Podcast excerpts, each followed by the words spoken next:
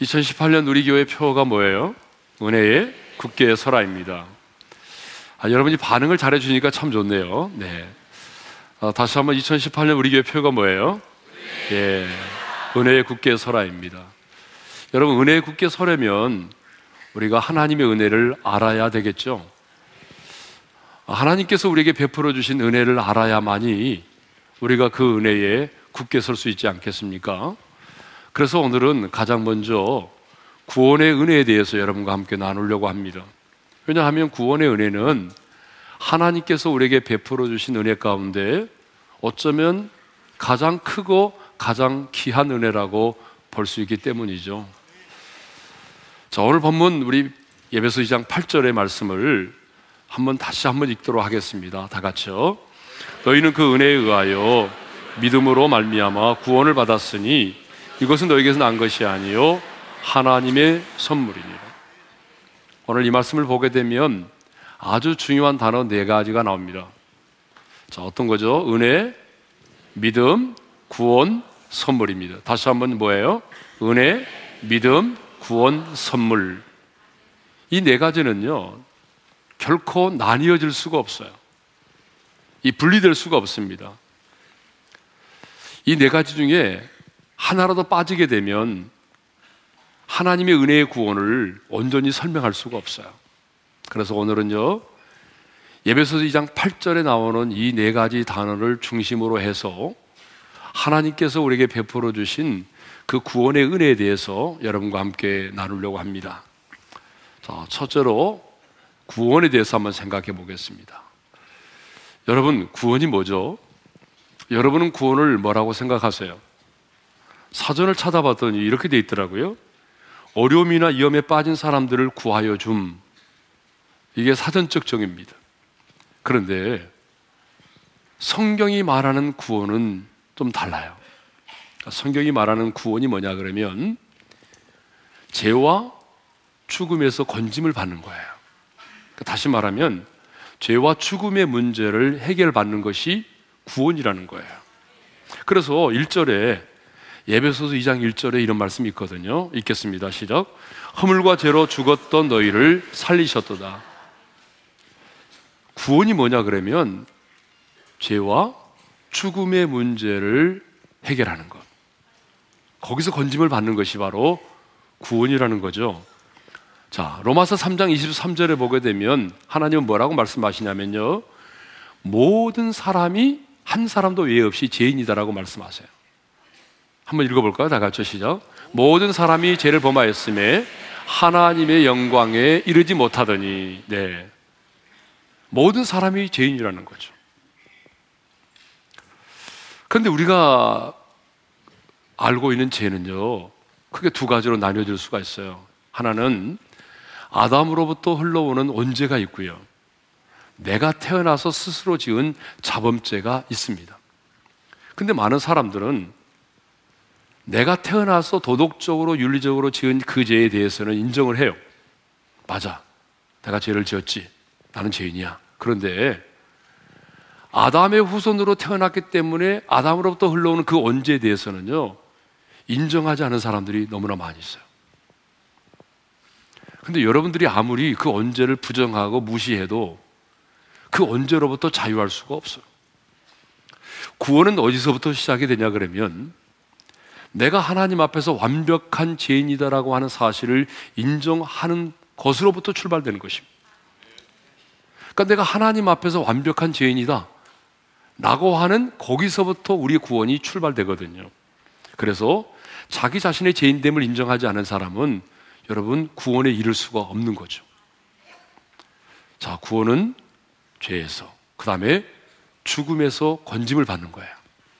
죽음의 문제를 해결하는 것인데요. 왜 우리 인간 세계에 죽음이 왔을까요? 성경은 이렇게 말하죠. 제 싹슨 사망이다. 죄로 인해서 우리 인간 세계에 죽음이 왔다는 거죠. 하나님께서 우리 인류의 시조인 아담과 언약을 맺으셨어요. 그런데 우리 인류를 태어날 인류를 대표해서 하나님과 언약을 맺은 그 아담이 하나님께서 이렇게 말씀하셨거든요. 선악을 알게 하는 나무의 열매는 먹지 말라. 내가 먹는 날에는 어떻게 하리라? 반드시 죽으리라 그랬어요. 아니 반응을 좀 끝까지 보여주세요. 반드시 어떻게 된다고요? 죽으리라 그랬어요. 예, 반드시 죽으리라. 근데 하나님과 맺은 언약을 파기하고 그걸 먹었어요. 먹게 되니까 어떻게 될까요? 반드시 죽게 되었겠죠. 그래서 아담의 후손으로 태어나는 모든 사람들은 한 사람도 외 없이 죄의 법 아래 매임을 당하게 되었고 사망이 우리 가운데 왕노릇하게 된 것입니다.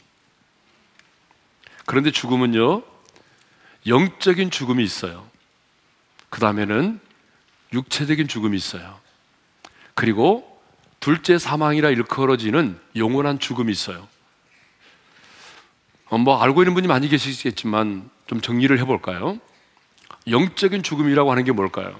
영적인 죽음은 내 영혼이, 내 영이 하나님과 단절되는 거예요. 그러니까 하나님께서 우리 인간을 창조하실 때 당신의 형상대로 지으셨잖아요.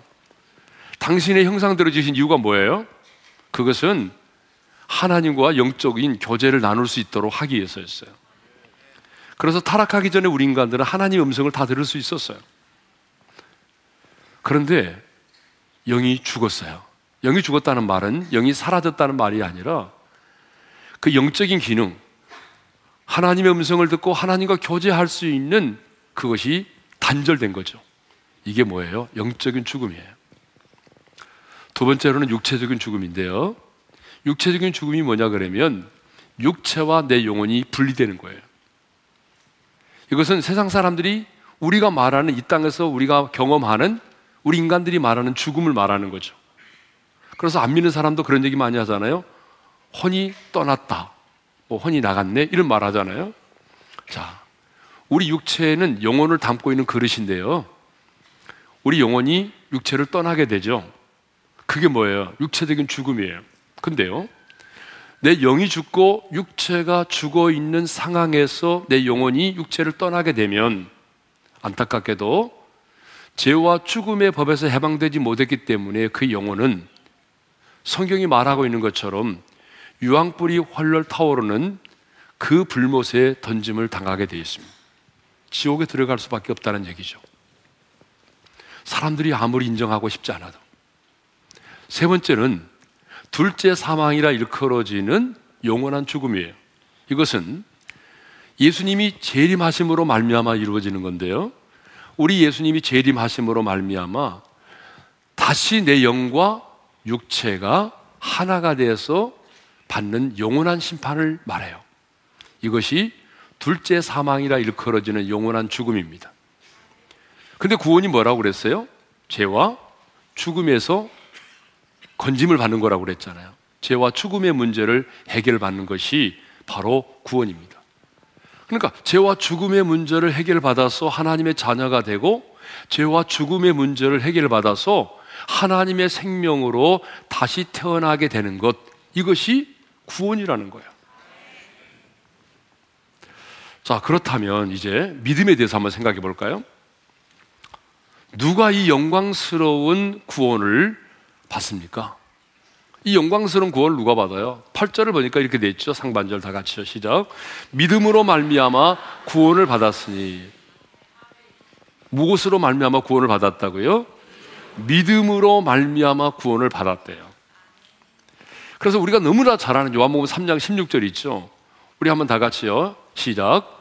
하나님이 세상을 이처럼 사랑하사 독생자를 주셨으니 이는 그를 믿는 자마다 멸망하지 않고 영생을 얻게 하려 하심이라.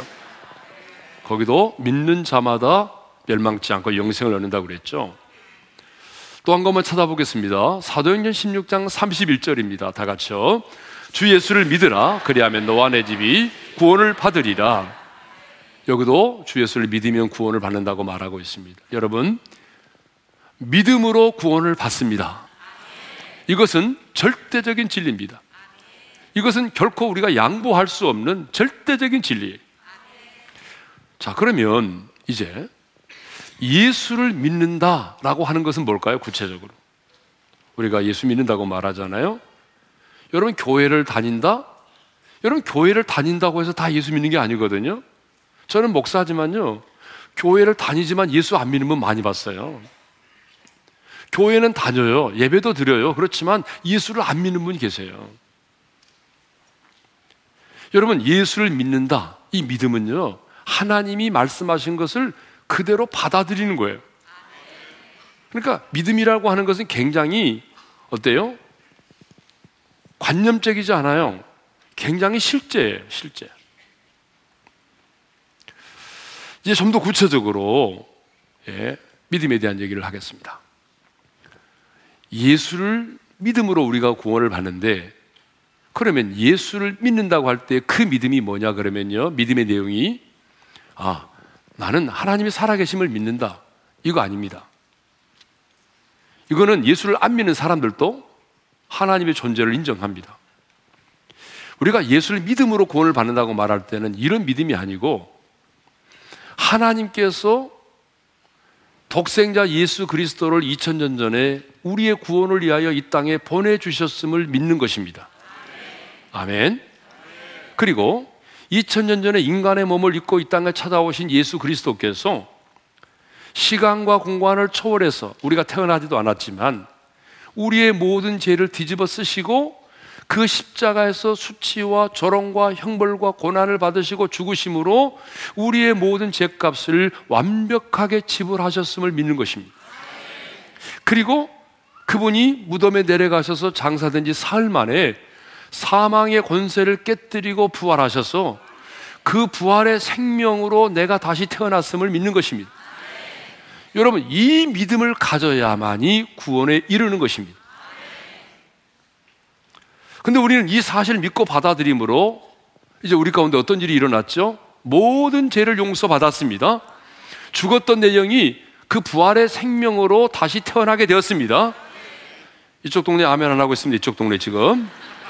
이 사실을 우리가 믿음으로 말미암아 하나님의 자녀가 됐습니다. 그래서 하나님을 아빠, 아버지라고 부르게 되었어요. 아니 우리가 그리스도 안에서 새로운 피조물이 되었습니다. 주님이 내 안에 내가 주님 안에 거하게 되었습니다.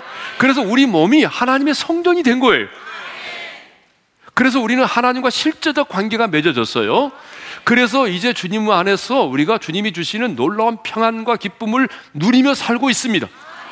그리고 주님이 우리를 부르시면 마지막 날에 내 영혼이 육체의 장막을 벗고 영광스러운 하나님의 나라에 들어가게 될 것입니다.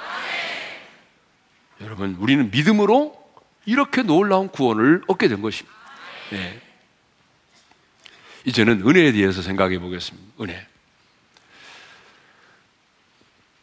중요한 것은 하나님의 은혜에 의하여 우리가 이 놀라운 믿음을 갖게 되었다라고 성경은 말씀하고 있습니다. 오늘 보면 8절을 다시 읽겠습니다. 시작. 너희는 그 은혜에 의하여 믿음으로 말미암아 구원을 받았으니 한번 따라서 합시다. 그 은혜에 의하여 그 은혜에 의하여라고 하는 말은 이 믿음이 은혜 때문에 생겨났다 그 말입니다. 다시 말하면 오늘 우리가 예수를 믿게 된 이 믿음이 하나님의 은혜의 산물이다 그 말입니다. 저와 여러분에게 이렇게 이제 믿음이 생기게 되는데 이 믿음을 갖게 된 것이 우연이 아니라 하나님의 은혜로 인해서 저와 여러분이 이 놀라운 믿음을 갖게 되었다는 거죠. 그래서 바울은 복음을 말할 때 뭐라고 말하냐면 사도행전 20장 24절에 보게 되면 은혜의 복음이다라고 말하고 있습니다. 한번 따라서 합시다. 은혜의 복음. 예. 분명히 내가 예수를 믿었습니다.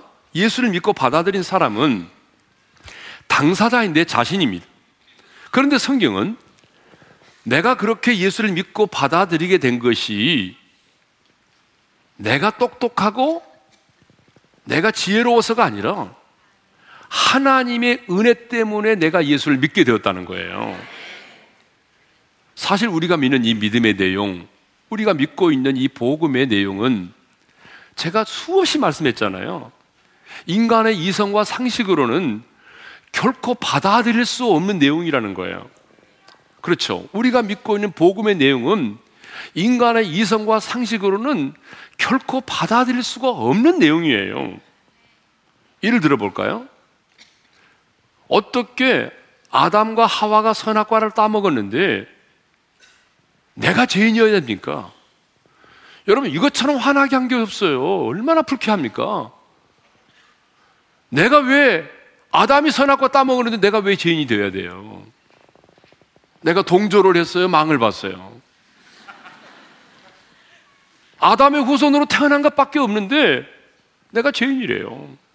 얼마나 기분 나빠요. 하나님의 아들이 인간의 몸을 입고 이 땅에 오셨대요. 그것도 어떻게 태어났다고요? 처녀의 몸에서 태어났대요. 어떻게 처녀가 애를 낳아요? 이거 인간의 이성과 상식으로 이해되는 거예요? 차라리 아래서 깨어났다고 그래야지. 그게 더 낫잖아요. 어떻게 하나님의 아들 예수 그리스도가 2000년 전에 말이죠. 내가 태어나지도 않았는데 그분이 어떻게 내 모든 죄, 심지어 내가 미래에 지을 죄까지 그분이 시간과 공간을 초월해서 내 모든 죄를 뒤집어 쓰시고 그 십자가에서 내 죄값을 치를 수가 있냐 그 말이에요. 어떻게? 어떻게 그 피가 내 죄를 사할 수 있냐 그 말이에요. 어떻게 그분이 사망 권세를 이기시고 무덤 가운데서 다시 살아나실 수 있냐 그 말이에요. 제가 지금 말씀드린 게 복음의 핵심이거든요. 근데 이거 인간의 이성과 상식으로 납득이 됩니까? 이해됩니까? 안 되잖아요. 근데 문제는 뭐냐면 이게 문제가 아니라 사실은 어느 날 이 놀라운 이 복음의 사실이 믿어졌다는 거예요. 아니 믿어지는 정도가 아니라 여러분 믿어지는 정도가 아니라 우리가 확신을 갖게 된 거죠. 그래서 우리가 이 복음을 받아들인 그날에 얼마나 뜨거운 눈물을 흘리고 감격하고 그리고 이제 우리의 인생의 남은 때를 복음을 위해서 살아가게 되었지 않습니까? 그래서 저는 이것이 저와 여러분의 인생에 가장 최고의 기적이라고 믿습니다. 여러분의 인생 가운데 최고의 기적이 뭐냐? 그것은 오늘 저와 여러분이 예수를 믿고 있다는 사실이에요.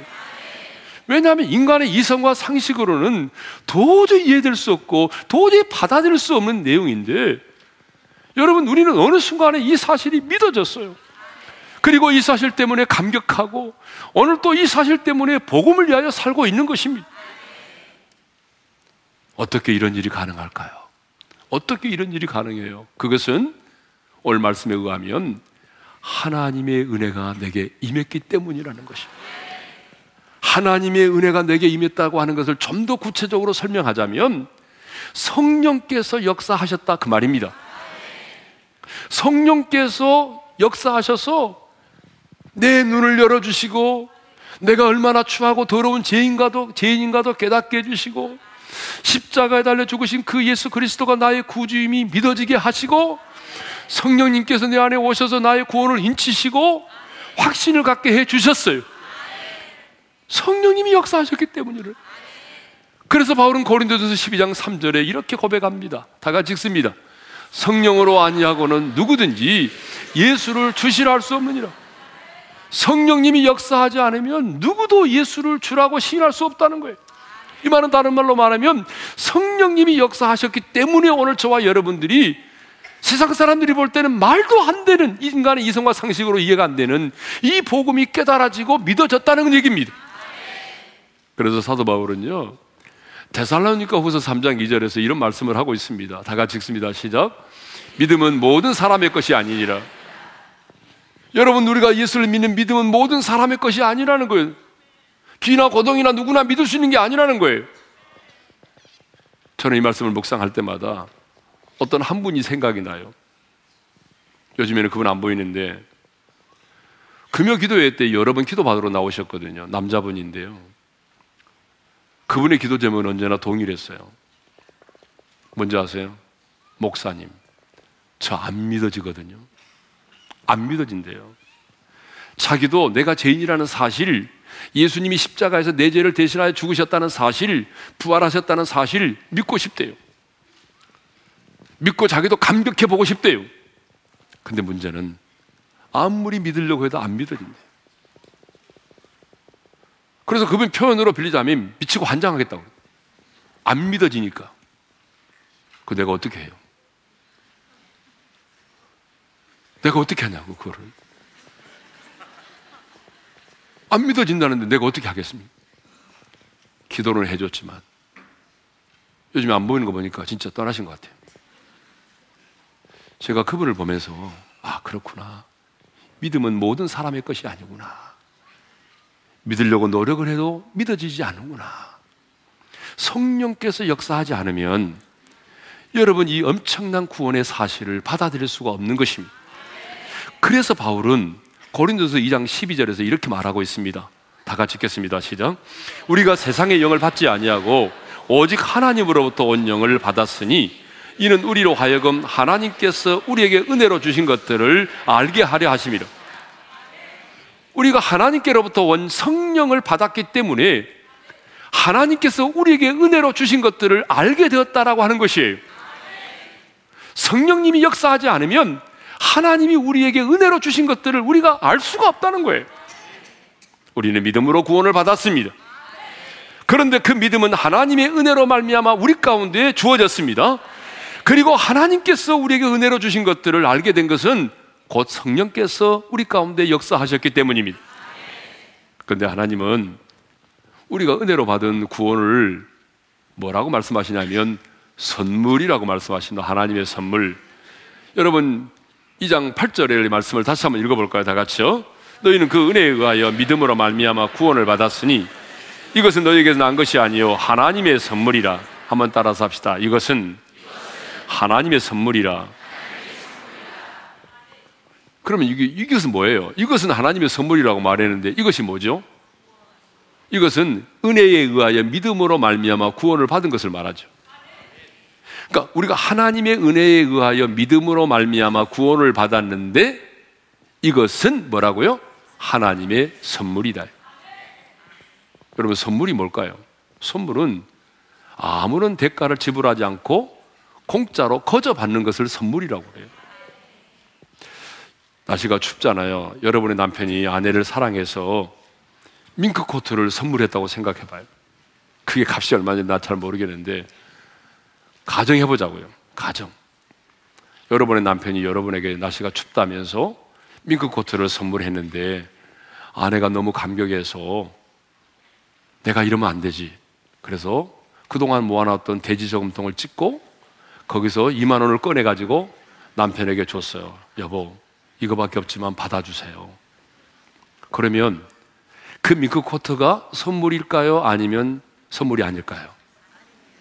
선물이 될 수가 없어요. 왜냐 그러면 적은 금액이지만 값이 지불됐기 때문에 선물이 아니에요. 여러분, 왜 하나님께서 우리에게 주신 그 구원을 선물이라고밖에 표현할 수 없는지 아세요? 그것은 우리가 받은 구원은 어떤 대가를 지불하고서도 살 수가 없어요. 어떤 대가를 지불하고서라도 우리가 그 구원을 살 수 없어요. 어떤 수고와 노력을 다한다 할지라도 그 구원을 내가 성취할 수 없어요. 그러므로 이것은 그냥 하나님께서 은혜로 우리에게 선물로 주셔야만이 내가 받을 수 있는 거예요. 그것이 구원이에요. 그래서 왜 우리가 은혜에 의하여 믿음으로 말미암아 받은 구원을 선물이라고 말하냐 하면요. 오늘 보면은 두 가지 이유를 말하고 있어요. 왜 우리가 받은 구원이 선물이냐, 하나님의 선물이냐? 첫째 이유는 내게서 난 것이 아니기 때문이라는 거예요. 여러분 8절 하반절을 읽겠습니다. 시작. 이것은 너희에게서 난 것이 아니요 하나님의 선물이라. 이것이 뭡니까? 우리가 믿음으로 말미암아 구원을 얻은 것인데 이것이 내게서 난 것이 아니래요. 여러분, 이 말이 뭐예요? 우리의 구원은 나로부터 시작된 것이 아니라는 거예요. 내가 분명히 성경 공부도 했고 내가 예수를 믿었는데 하나님은 말씀하십니다. 우리의 구원은 나로부터 시작된 게 아니라는 거예요. 나의 요청에 의해서 하나님이 자기 아들을 이 땅에 보내신 게 아니라는 거예요. 하나님이 일방적으로 우리를 너무너무 사랑하셨기 때문에 우리에게 묻지도 아니하고 우리의 요청에 의해서가 아니라 자기 아들을 이 땅에 보내셨고요. 그리고 십자가에 달려 죽게 하셨고 부활하게 하셨고 성령을 보내주셔서 이루어진 구원의 사실들을 우리 한 사람 한 사람에게 적용하여 우리의 구원을 이루신 것입니다. 여러분, 이렇게 생각해 보면요.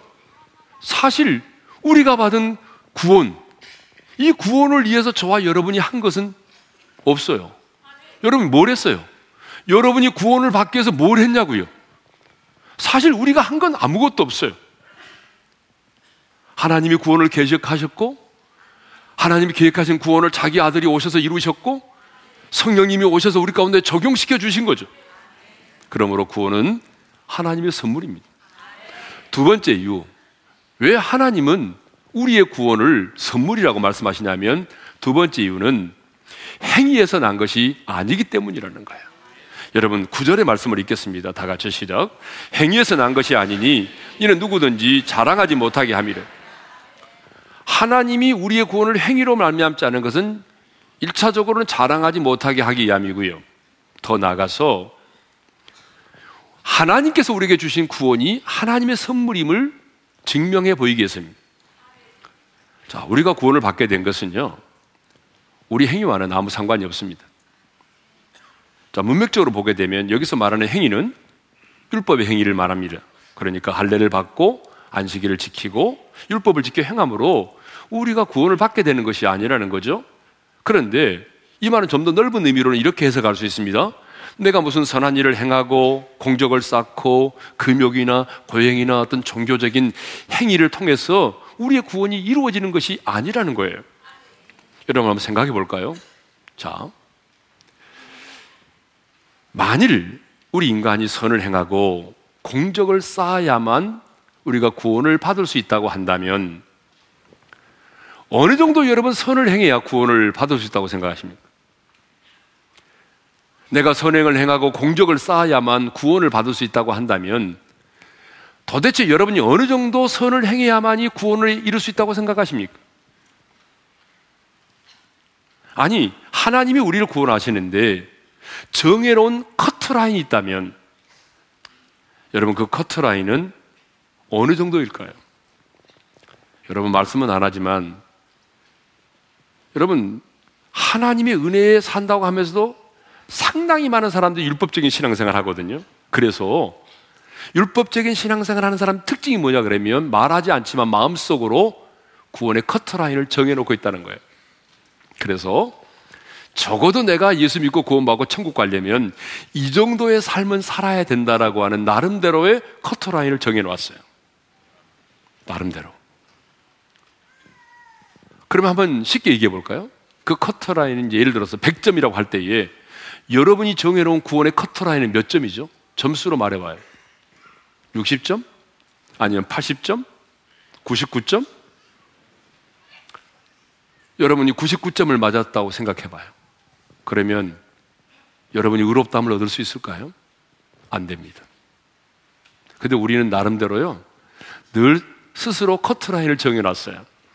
그래서 적어도 이 정도는 살아야지 내가 하나님의 자녀라고 말할 수 있지. 어떤 사람은 그게 60점이에요. 어떤 사람에게는 80점이에요. 근데 아침에는 80점인데 해질 무렵에는 60점이 될 수도 있어요. 여러분 주일날에는 100점이에요. 예배 드리는 이 시간만큼은. 근데 삶의 현장에 나가서 싸우고 하다 보게 되면 이제 미끄러지고 미끄러져서 40점도 안 될 때가 얼마나 많아요. 커트라인을 정해놨던 것 자체가 우리가 은혜가 아닌 율법적 신앙생활을 하고 있다는 거거든요.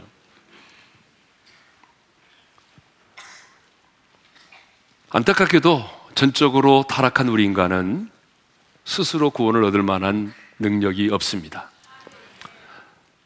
전적으로 타락한 재성을 가지고 있는 우리 인간은요, 지속적으로 선을 행할 만한 능력이 없습니다. 그러니까 죽었다 깨어나도 우리 인간의 노력과 수고로는 구원을 얻을 수가 없어요. 그러므로 전적으로 타락한 우리 인간이 구원을 얻을 수 있는 유일한 길은 오직 값없이 베풀어 주시는 하나님의 은혜를 힘입으로 힘입어서만 가능하다는 것입니다.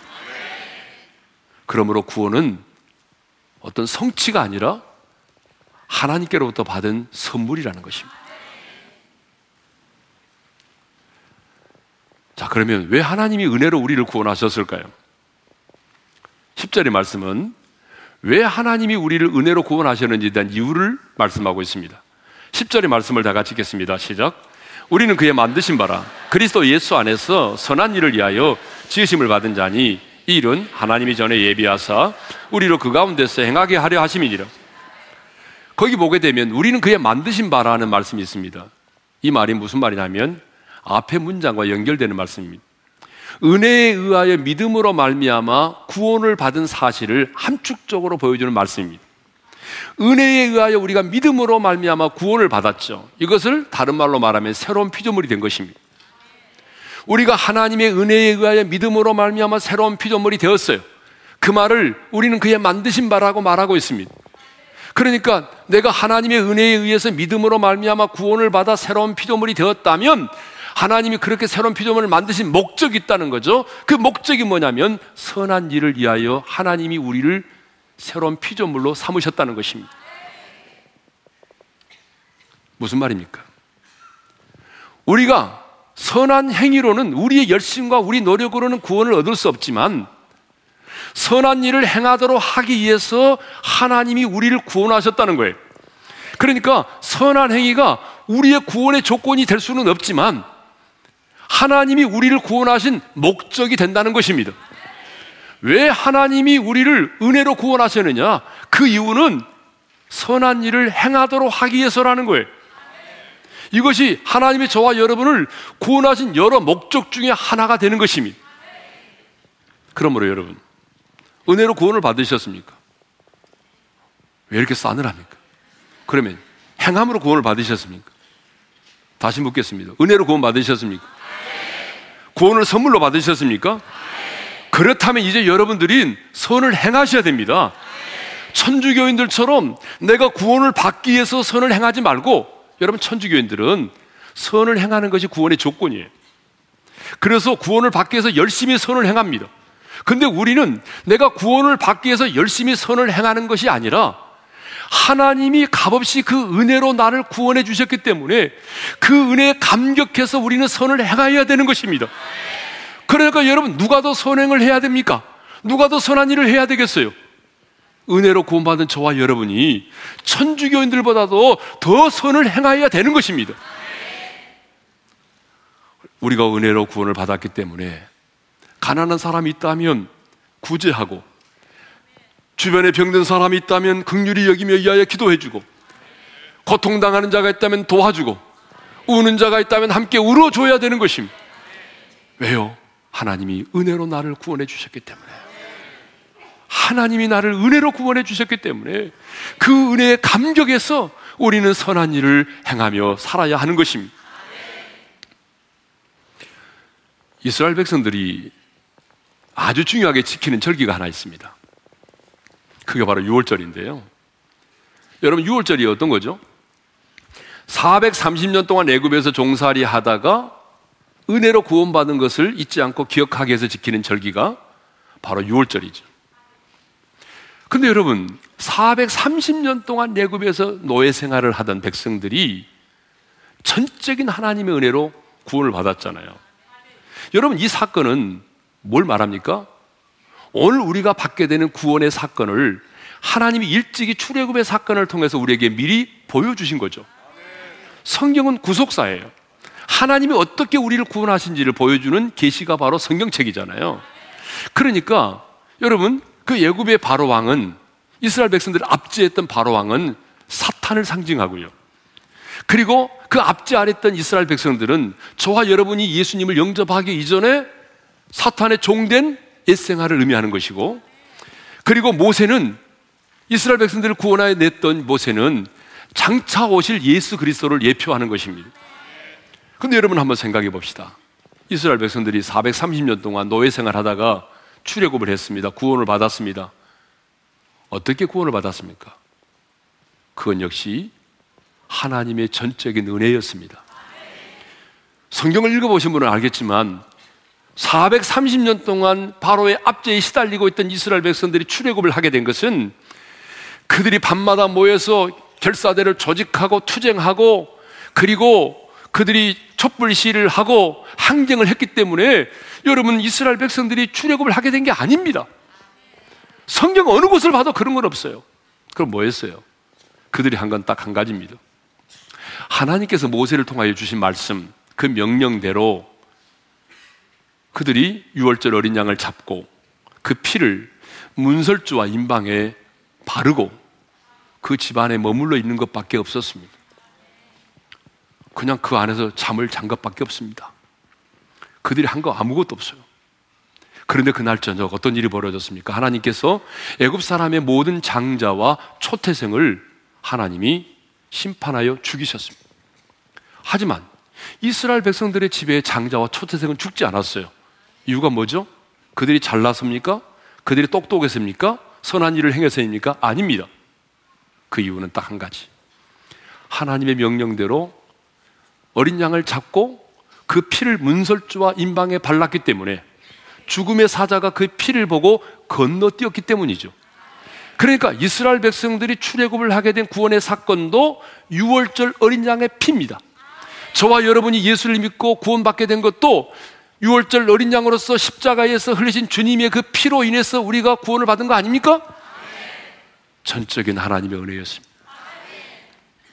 그런데 하나님은요, 이스라엘 백성들에게 예굽에서 구원받은 것을 구원받은 이 달을 달의 시작 곧 그 해의 첫 달이 되게 하셨다라고 하는 거죠. 그게 출애굽기 12장 2절의 말씀입니다. 읽겠습니다. 시작. 이 달을 너에게 달의 시작 곧 해의 첫 달이 되게 하고 하나님은 이스라엘 백성들이 출애굽한 그래서 구원받은 그 사건이 있는 그 달을 그 해의 첫 달이 되게 하라. 달의 시작이 되게 하라고 말씀하셨습니다. 그래서 유대인들은요, 지금도 어떻게 합니까? 새해 첫 달인 정월 14일 그날에 6월절을 지킵니다. 그러니까 우리가 태양력을 지키면서도 1월 1일 음력으로 1월 1일을 구정으로 지키는 것처럼 유대인들은 지금도 태양력을 지키지만 그들은 유대력에 따라서 어때요? 정월 14일 그 달을 그날을 6월절로 지킨다 그 말입니다. 그러면 왜 하나님은 은혜로 구원받은 것을 기념하는 6월절을 그 달의 시작, 그 새해를 시작하는 첫 달이 되게 하셨을까요? 그것은 구원받은 백성들에게 있어서의 구원은 새로운 피조물로서의 시작이 되기 때문에 그렇습니다. 여러분이 30년, 40년 살아왔지만 여러분이 어느 날 예수를 믿고 구원받았습니까? 그러면 여러분이 예수 믿고 구원받은 것이 영적으로는 여러분의 새해 첫날이 되는 것입니다. 새로운 피조물로서의 첫 시작이 되는 것이죠. 구원의 은혜를 기억하며 새로운 해를 구원의 은혜를 기억하며 시작하라는 의미도 있습니다. 그러니까 구원받은 하나님의 백성들은 하나님의 은혜로 구원받은 것을 기억하면서 새해를 시작해야 될 줄로 믿습니다. 더 나아가 구원의 은혜가 모든 날, 모든 일, 모든 사건에 있어서 우리의 시작이 되도록 해야 합니다. 여러분 인생을 살다 보게 되면 넘어질 때도 있잖아요. 인생을 살다 보게 되면 여러분 실패할 때도 있습니다. 하나님과의 첫사랑을 잃어버릴 때도 있습니다. 사탄의 참소를 받을 때도 있습니다. 하나님과 멀리 떠날 수도 있습니다. 인생이 애롭고 허무하고 공허할 때도 있습니다. 근데 그럴 때마다 구원의 은혜가 여러분의 삶의 시작이 되게 하라는 것입니다. 사탄이 나를 참소할 때도 내가 하나님과 멀리 떠나 있을 때도 내가 실패하고 넘어졌을지라도 무엇을 생각하라는 거예요? 하나님이 은혜로 나를 구원해 주신 그 사건을 기억하라는 거예요. 나 같은 죄인을 구원하신 하나님의 은혜가 믿어지고 깨달아지면 그 사람은 결코 절망하지 않습니다. 아무리 힘들어도 인생을 포기하지 않습니다. 다시 일어섭니다.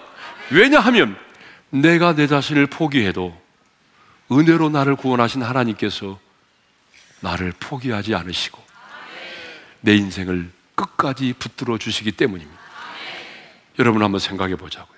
만일 하나님께서 은혜가 아닌 은혜가 아닌 여러분의 의로움과 선한 행위를 보시고 그것을 근거로 하나님이 여러분을 의롭다 하시고 그것을 근거로 하나님께서 여러분을 구원해 주셨다고 한다면 그 이후에 지금 여러분이 쓰러지고 넘어졌어요. 그럼 어떻게 될까요? 하나님이 분명히 여러분의 의로움과 선한 행위를 보시고 그것을 근거로 하나님이 여러분을 구원하셨거든요. 그런데 구원받고 난 이후에 여러분이 쓰러졌잖아요. 넘어졌잖아요. 하나님과 멀어졌잖아요. 그렇다면 어떻게 될까요?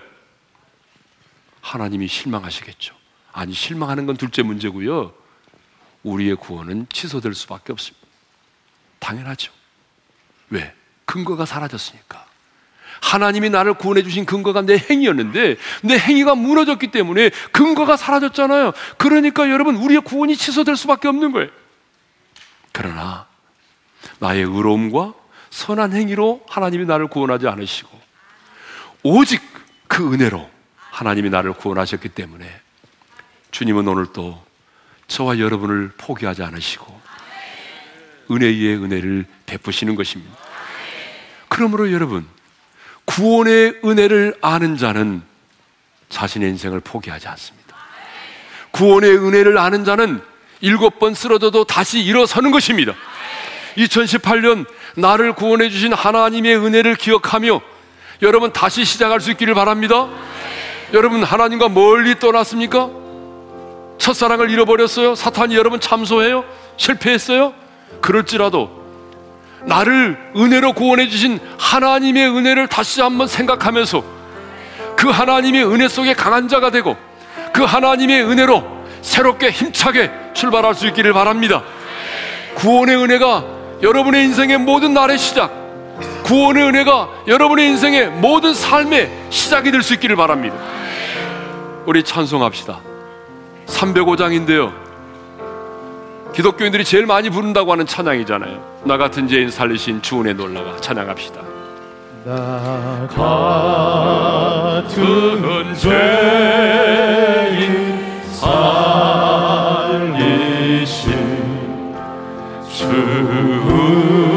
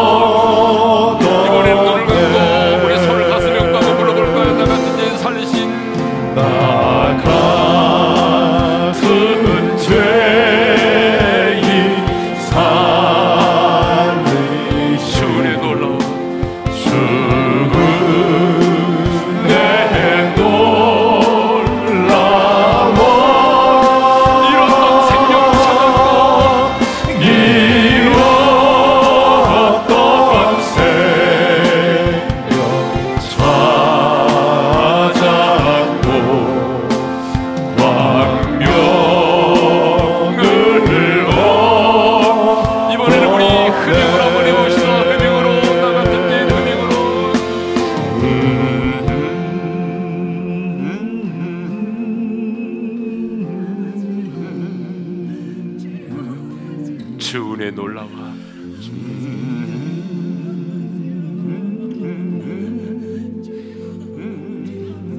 잃었던 생명 찾았고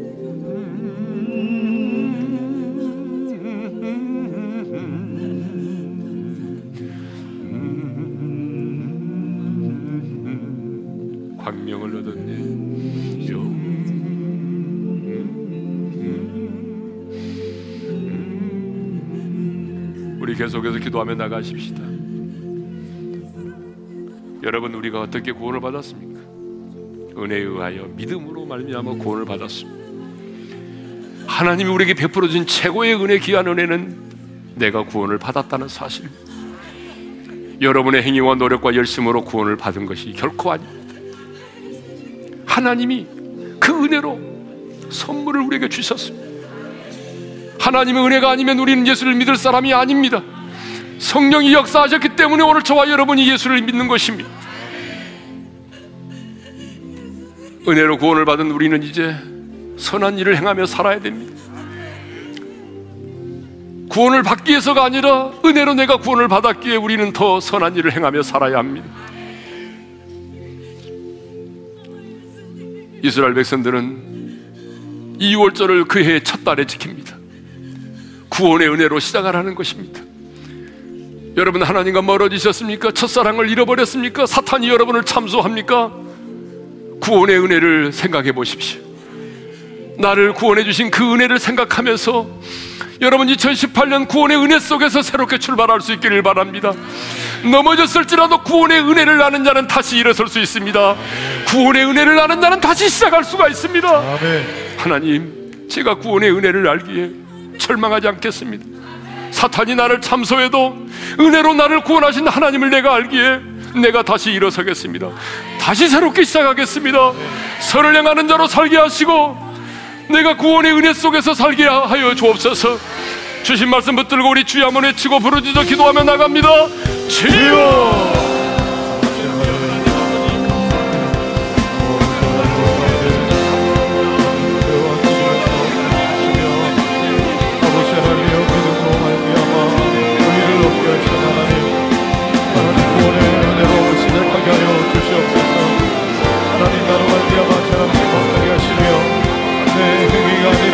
엉뚱함이 아니라 하나님의 은혜로 말미암아 구원을 얻게 됨을 믿습니다.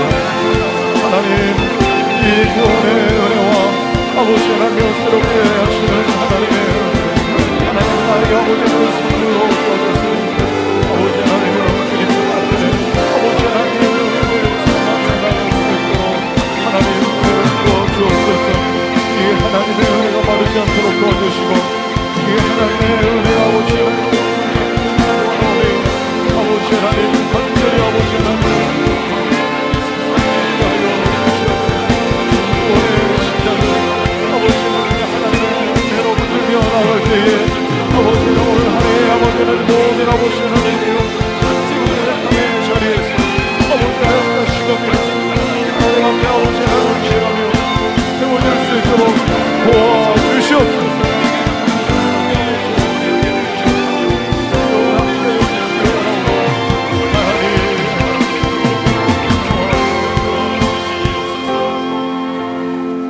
이제는 우리 주 예수 그리스도의 은혜와 하나님 아버지의 영원한 그 사랑하심과 성령님의 감동 감화 교통하심이 나 같은 죄인 살리신 주님의 은혜를 기억하고 그 은혜 속에서 새롭게 2018년을 출발하고 쓰러지고 넘어졌지만 다시 한번 구원의 은혜를 기억하며 다시 새롭게 출발하기를 원하는 다시 일어서기를 원하는 모든 성도들 위해 이제로부터 영원토로 함께 하시기를 축원하옵나이다.